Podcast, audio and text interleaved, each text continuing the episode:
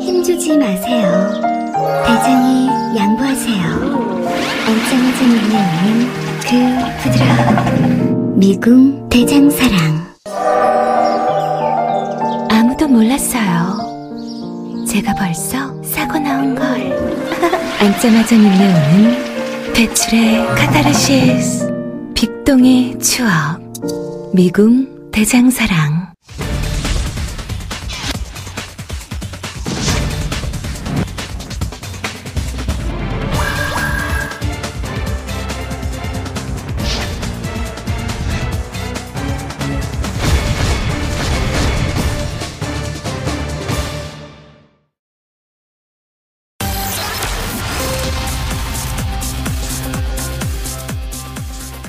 1년 전 검찰 안에서 벌어진 성추행 사실을 폭로하면서 전 국민적인 미투 운동의 포문을 열었던 서지현 검사가 오늘 기자회견을 열었습니다. 서 검사는 안태근 전 검사장의 법정 구속과 2년 징역형 판결에 대해서 정의는 반드시 승리한다는 걸 보여줬으며 당연한 결과라고 말했습니다. 검사가 진실과 정의를 말하는 건 너무나 당연한 일인데 왜 이렇게까지 힘들어야 하는지 고민을 많이 했던 시간이라면서 시간이 오래 걸리고 또 고통스러울 수 있지만 그래도 진실은 밝혀진다는 것을 꼭 믿었다고 밝혔습니다. 서 검사는 이번 재판 과정에서 많은 검사들이 명백한 허위 사실을 아무렇지도 않게 너무나 많이 해서 굉장히 충격을 받았다고도 얘기했는데요. 검찰의 편향된 진술 때문에 오히려 재판부가 진실을 발견하는데 도움이 되지 않았나 싶다. 역설적으로 이렇게 표현하기도 했습니다. 그리고 말했죠. 손바닥으로 하늘을 가릴 수는 없다. 이렇게 말입니다. 그리고 이런 말도 덧붙였습니다. 미투는 피해자를 특별 대우해달라는 것이 아니다. 가해를 제대로, 가해자를 제대로 처벌해달라는 것이고, 미투의 성공은 검찰 개혁에 달려 있다고도 강조를 했습니다. 안태근 검사장과 함께 서울구치소로 향한 또 다른 선배 법률가가 있으니 그는 바로 양승태 전 대법원장입니다. 세계적으로도 드문 전직 대법원장의 구속. 우리는 참담함을 넘어서 앞으로 사법부가 어디로 향해야 하는지 그 길을 명징하게 보여주고 있다고 생각합니다. 거짓과 타협해서 진실을 감출 수는 없지요. 진실은 침몰하지 않고 거짓은 참을 이길 수 없기 때문입니다. 안태근과 양승태의 구속으로 정의가 강물처럼 흐르는 새로운 사법부가 다시 태어나기를 기대해 봅니다. 1월 24일 목요일 이슈파이터 출발합니다.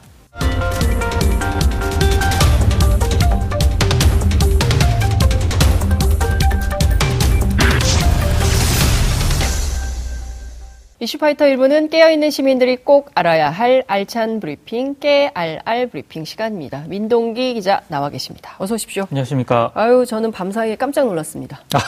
어, 두 명이 구속이 됐어요. 그렇습니다. 예, 안태근 전 검사장, 그리고 양승태 전 대법원장. 네. 야 세상이 바뀌고 있구나. 그런 네. 생각이 좀 드십니까? 두 사람 다 구속을 예. 저는 개인적으로 전혀 예상을 못했거든요. 어, 그래요? 깜짝 놀랐습니다. 예. 어제 사실은 어, 저희 프로그램에 두 전직 판사님들 있지 네, 않습니까? 예, 두 분이 나왔는데 둘 다 틀렸어요. 빤빤 토크. 예, 팡팡 토크 네. 다 틀렸습니다. 왜냐하면 어, 이럴 가능성이 없다. 어떻게 그렇죠. 된 건지 좀 확인을 해봐야 될 것 같은데요. 저희가 첫 번째 키워드로 자세히 분석을 해드리겠습니다. 첫 번째 키워드는 사법농단 양승태 구속입니다. 그렇습니다. 어제 5시간 30분 정도밖에 영장 실질 심사 기간이 안 걸렸거든요. 너무 짧은 거 아닙니까? 아, 그래서 예. 그 짧은 시간을 두고 네. 제 주변의 어떤 지인은 구속될 것 같다. 어, 저한테 그렇게 얘기를 하더라고요. 그분 어디 사세요? 아, 저기 목동에 사는데요. 목동 목동 돗자리. 아니 근데 왜냐하면 예. 그 혐의가 워낙 많았잖아요. 예. 근데 5시간 30분밖에 안 걸렸다는 거는 예. 이건 어느 정도 좀 재판부가 그렇죠. 판단을 한 것 같다. 아 근데 딱 그럼에도 떨어지는 뭔가가 있다. 그렇습니다. 예. 그럼에도 저는 예. 그럴 가능성이 없다라고 했었는데 네. 예, 그분 얘기가 맞았던 것 같고요. 왜냐하면 그동안 하도 우리가 압수수색 영장이면 압수수색 구속영장이면 구속영장 다 기각이 됐기 때문에 네. 특히 대자가 붙은 그렇습니다. 대법원장 출신인 양승태 전 원장을 구속할 가능성은 어렵다. 네. 이렇게 봤었는데 뒤집어진 겁니다. 새벽 3시부터 카톡방이 난리가 났어요. 그렇습니다. 네. 예. 근데 양승태 전 대법원장은 기록을 두 개 세웠거든요. 네. 헌정사상 처음으로 검찰의 피의자로 소환된 대법원장. 그렇습니다. 이게 첫 번째고요. 또 하나는 헌정사상 처음으로 구치소에 수감된 사법부 수장. 이런 역사적인 기록을 두 개 세웠습니다. 역사적인 겁니까? 참 부끄럽고 창피한 그 기록입니까? 저는 아직도 역사. 저분이 네. 놀이터에서 검찰이 수사를 한답니까? 라고 했던 그 오만한 태도가 그렇죠. 지금도 잊혀지지가 않아요. 도대체 국민들을 어떻게 보고 대한민국 네. 사법부를 어떻게 보길래 다 자신의 발밑에 있다고 보기 때문에 저런 얘기를 하고 있는 것이 아닌가 싶은 정도였는데 네. 어찌됐든 법원이 어떤 것을 근거로 했는지 이른바 스모킹건이 어떤 것이었는지 궁금한데요. 세 가지 정도 있는 것 같더라고요. 일단 김앤장 독대 문건과 아 이거 셌죠. 예, 이규진 수첩 네. 그리고 판사 블랙리스트 이 세 개인 것 같은데요. 네, 그 김앤장 압수수색에서 검찰이 독대 문건을 확보를 하지 않았습니까? 그렇습니다. 김앤장 측이 작성한 해당 문건에는요, 2015년에서 2016년 양승태 전 대법원장이 김앤장의 변호사 등을 여러 번 만나가지고 네, 일제 강제징용 소송 절차를 논의한 내용이 담겨 있었는데 네. 이 독대 문건은 한마디로 얘기해서 일제 강제징용 재판과 관련해서 청와대, 사법부 그리고 일본 측 대리인이었던 김앤장이 긴밀하게 내통하고 있었다라는 것을 결정적으로 보여주는 그런 문건이었습니다. 저는 도대체 어느 나라의 재판부고 어느 나라의 청와대며 어느 나라의 장관들이고 어느 나라의 법률 회사인지 묻지 않을 수가 없습니다. 그렇죠. 아무리 돈도 좋지만 그래도 어떻게 대한민국 국민이 일본의 전범 기업을 돈이 되면 다 해도 됩니까? 안 되죠. 아, 저는 정말 이런 좀 생각해 볼 필요가 있어요. 우리가 돈을 버는데도 좀 원칙이 있고 정의가 있고 해서 되는 일과 하면 안 되는 일이라는 게 있지 않습니까? 그렇죠. 그런 거 가리지 않고 마구잡이로 돈 버는 시대. 저는 이런 거는 지났다고 생각해요. 그- 그런 거 안 해도 김 현장은 잘 나가는 법률 회사예요. 그렇습니다. 굳이 안 맡아도 되는데 이런 것까지 해가지고 이렇게 망신 아닙니까? 이제 김 현, 김 현장 그러면 아, 저 회사는 일제 강점기 때 전범 기업들을 지원하는 회사야 라는 딱지가 딱 붙었어요. 부정적인 이미지가 아, 확실히. 생긴 거죠. 초등학생들도 압니다. 그렇습니다. 김 현장 그러면 아 일제 강점기 때 전범 기업을 도와줬던 네. 법률 회사. 야 이런 회사는 안 된다. 이런 게 딱 생겼어요. 결과적으로 소탐 대실이에요. 그렇습니다. 이런 일을 한 거예요. 네. 그리고 저는 여기에 그때 회의에 참석했던 윤병세 장관 조사 받았죠. 그렇습니다. 황교안 전 총리 받았습니까? 아직 안 받았습니다. 지금 받아야 되지 않겠습니까? 당권을. 당권을 잡으시려고 열심히 지금 행보를 하고 계시는 것 같더라고요. 하여튼 보겠습니다. 어떻게 되는지. 네. 그리고 이규진 업무수첩. 아, 이것도 대단했죠. 상당히 결정적이었는데요. 이규진 서울고법 부장판사는 2015년부터 네. 대법원 양형위원회 상임위원으로 있었는데 네. 그 양승태 전 대법원장 등 이른바 그 윗선의 지시라든가 보고 내용을 세 권의 수첩에 매우 꼼꼼하게 하나하나 다 기록을 해놨습니다. 네. 근데 특히 검찰은 이 가운데 예. 한자로 큰 대자 있지 않습니까? 예. 이 대자로 따로 표시된 부분이 예. 양승태 전 대법원장의 지시사항을 의미한다라고 판단을 했는데요. 이걸 양승태 전 대법원장도 이 부분이 굉장히 불리하다는 것을 알았나 봅니다. 네. 어제 영장 실질 심사에서 네. 해당 수첩에 대해서 적극적으로 반론을 폈는데 그 큰 대자는 네. 대법원장에게 이런 것을 말해야 한다고 계획을 적은 것일 수도 있다라고 항변을 했지만 네. 재판부가 받아들이지 않은 것 같습니다. 네. 저는 이규진 수첩하면 떠오르는 또 다른 인물이 있습니다. 누군가요? 박근혜 정부 청와대의 안종범 경제수석입니다. 그렇습니다. 아, 제가 보기에 두 분 성정이 비슷할 것 같아요. 네. 안종범 수석은 국회의원 시절에 저도 그 자주 만나서 취재했던 취재원인데요. 네. 이분이 굉장히 꼼꼼합니다. 아하. 다 적어요. 네. 기자들 만난 얘기도 다 적습니다. 네. 수첩을 가지고. 그렇기 때문에 제가 보기에는 이런 꼼꼼함과 치밀함과 공부를 열심히 하는 이 엘리트들이 네. 이런 기록들을 다 남겨놨기 때문에 역사를 바꿀 수 있는 계기가 된다. 네. 이런 생각도 좀 듭니다. 조선시대로 따지면 사관을 시켰으면 그렇죠. 굉장히 잘했어요. 그렇습니다. 예. 조선시대 사관들이 어땠습니까? 왕이 말에서 떨어지면 왕이 슬쩍 가가지고 사관에게 내가 어, 말에서 떨어졌다는 사실은 쓰지 마시오라고 네. 하면 알았다고 하고 쓰죠. 쓰지 말라고 했다는 얘기까지 까지 쓰죠. 네. 오늘날 우리 기자들이 좀 그렇게 열심히 일을 해야 되는데라는 생각도 좀 드는데요. 네. 판사 블랙리스트 이것도 딱 떨어지는 거 아닙니까? 그렇습니다. 인사상 불이익을 준 판사가 없다라고 양승태 전 대법원장은 주장을 했지만 네. 검찰이 확보한 판사 블랙리스트에는요. 양승태 전 대법원장 흔적이 남아 있었다고 합니다. 음. 그러니까 당시 법원행정처가 인사 불이익 대상자를 선별해서 보고를 하면 네. 양전 대법원장이 체크 체크 체크 표시 있지 않습니까? 네, 이거를 직접 하는 등 직접적인 의사 표시를 했다는 건데요. 예. 저는 이런 어떤 smoking gun 외에도 음. 이른바 그 대법원 담벼락 기자회견이라든가 예. 그 포토라인 그냥 패스한 거 있지 네. 않습니까? 네. 이게 국민들에게는 대단히 오만한 자세로 보였거든요. 맞습니다. 그러니까 이런 부정적인 측면도 상당히 이번에 음. 구속영장이 발부되는데 좀 하나의 요인으로 작용하지 않았나 이런 생각을 해봅니다. 저는 다 떠나서 그 담벼락 기자회견에서 네.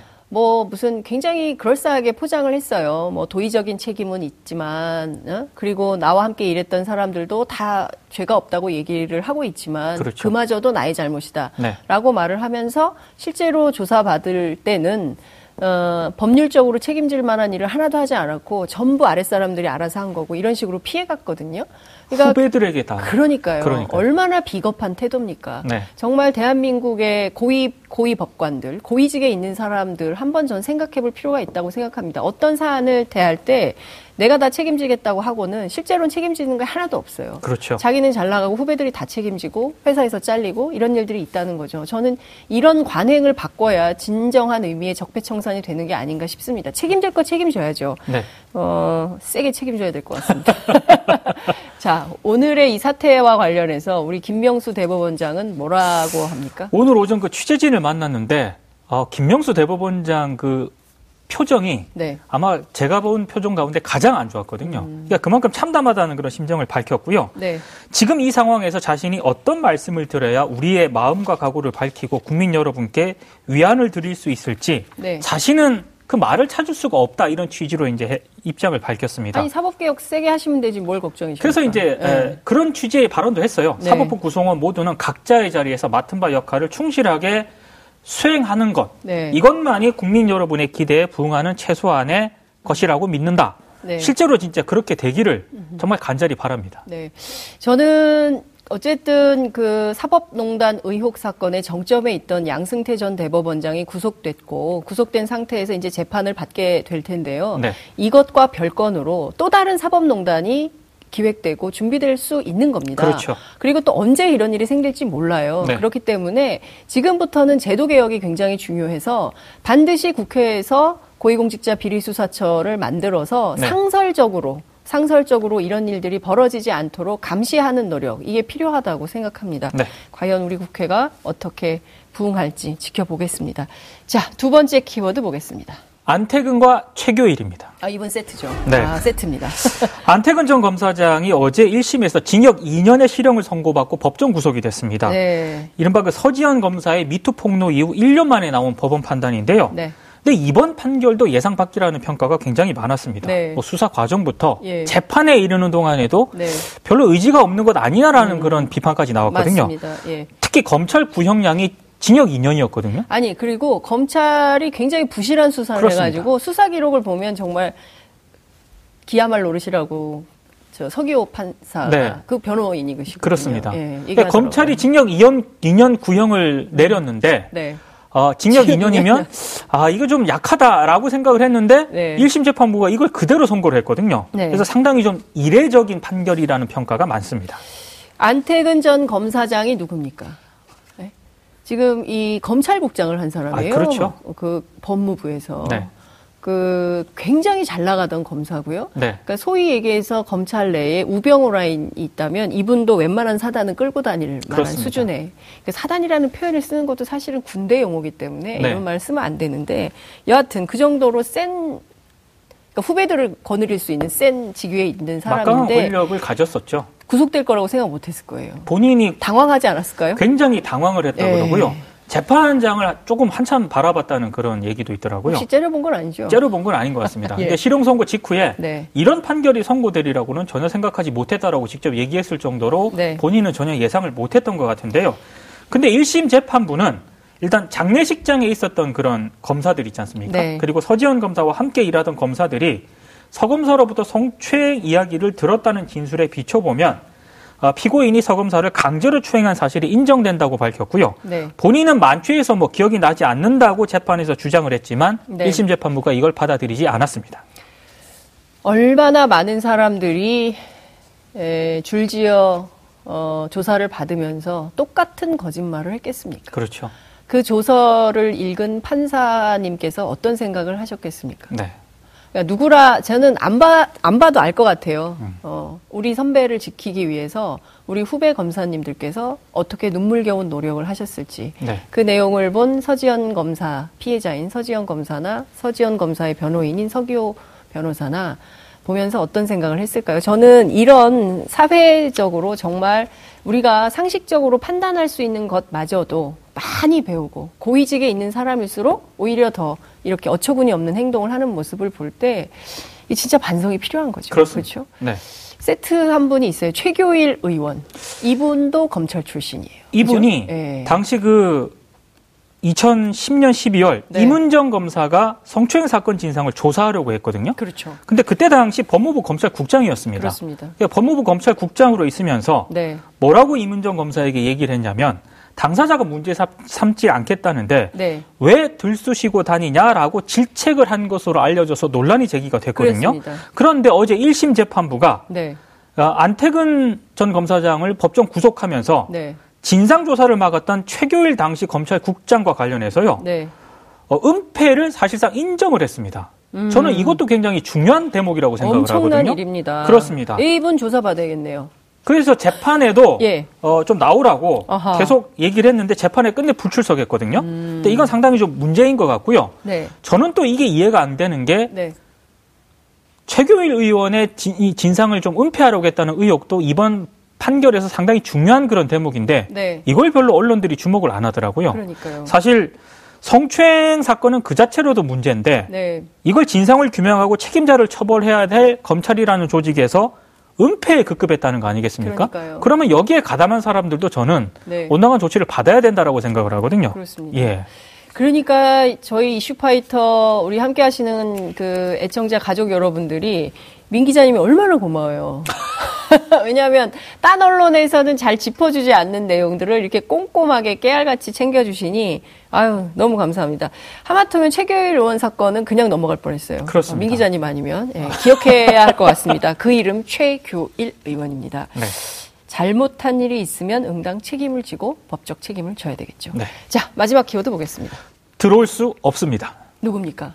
저는 가고 싶은데 아, 들어가면 안 됩니까? 안 됩니다. 안 됩니까? 국가보훈처가 예. 내란죄, 외환죄 형이 확정된 사람은 사면 복권이 되더라도 국립묘지에 묻힐 수 없다. 이런 아. 공식적인 입장을 내놨습니다. 그렇군요. 전두환 씨 지금 국립묘지 안장 여부가 굉장히 논란이 되지 않았습니까? 네. 근데 보훈처가 불가 입장을 공식적으로 밝힌 건데요. 전대, 전두환, 노태우 다 해당되는 거죠? 그렇습니다. 다, 예. 그러니까 천정배 민주평화당 의원이 보훈처에 네. 어제 공식적으로 질의를 보냈거든요. 이 답변서에서 이같이 밝혔습니다. 쉽게 네. 말해서 네. 사면 복권이 됐더라도 범죄 사실 자체는 남는 것이기 때문에 네. 국립묘지의 안장 불가 사유가 유지된다 이런 예. 입장인 겁니다. 현행법에는 어떻게 돼 있습니까? 이게 금고 이상의 형을 받은 사람은요 예. 국립묘지 안장 대상에서 제외는 시키도록 되어 있는데 예. 문제가 뭐냐면은 사면 복권을 받은 경우에는 별도 규정이 없습니다. 그래서 이제 전두환 씨가 논란이 됐던 그런 사안인데요. 음. 네. 이런 부분에 대해서 보훈처가 네. 어, 일단 구두로라도, 구두로라도 네. 명식, 명- 명확하게 입장을 밝힌 그런 셈입니다. 아, 그렇군요.